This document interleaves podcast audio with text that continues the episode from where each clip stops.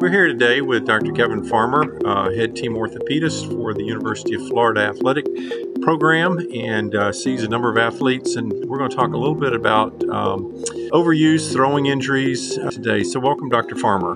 Thank you. Thank you for having me. I appreciate the opportunity.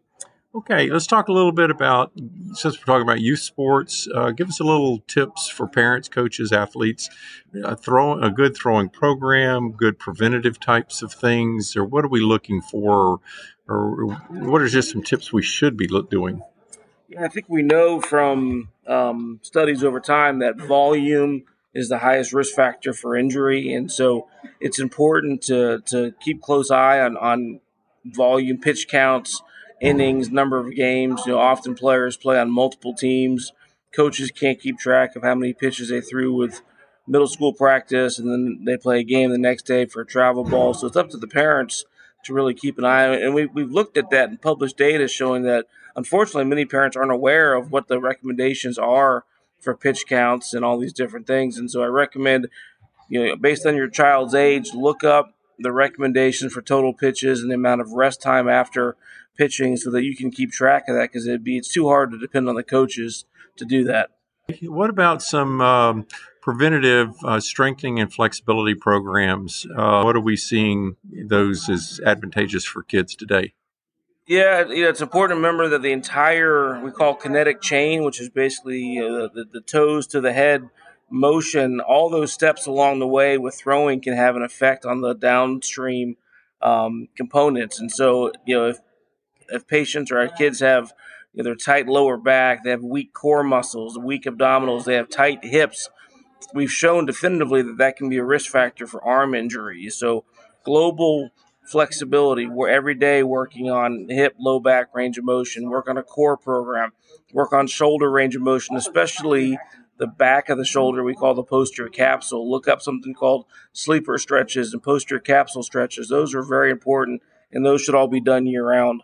Okay. Well, when we're talking um, about post throwing care, uh, what are some good tips you'd recommend for that? Yeah, have a good uh, cool down session. So look up some recommendations on how to do an appropriate cool down session and, and stick to that. Icing is important. It's something that's often overlooked by kids, but at the highest level, I can promise you that every thrower or pitcher is icing after they come out of a game. So, or, or after they finish a practice session. So, you know, have a cool down session, have an icing session. You'll work on, um, you know, some flexibility things after you're done, but make sure you're consistent about it um, because that will really help you in the long run.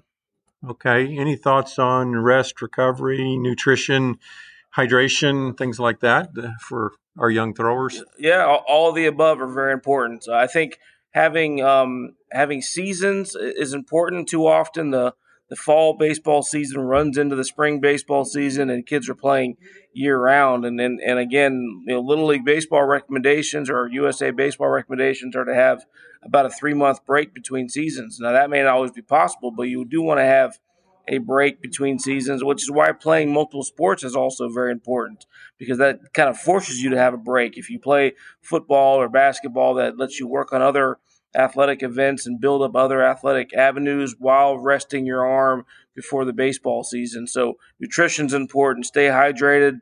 Muscle fatigue, all those things are, are correlated with with you know being uh, dehydrated and, and certainly have rest periods and and if you can play multiple sports or have other avenues to focus your your athletic endeavors and not just specialize in just doing you know just doing baseball all the time.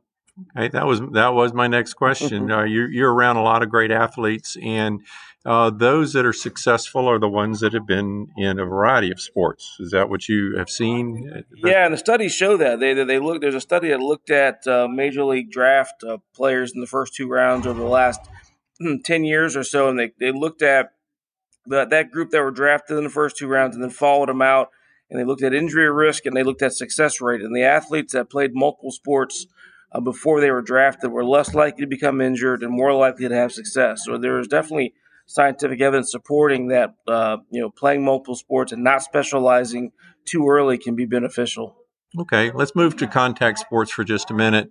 When we talk about uh, shoulder dislocations that are very common in wrestling, football, things like that, uh, what's your advice on um, early care of those types of injuries?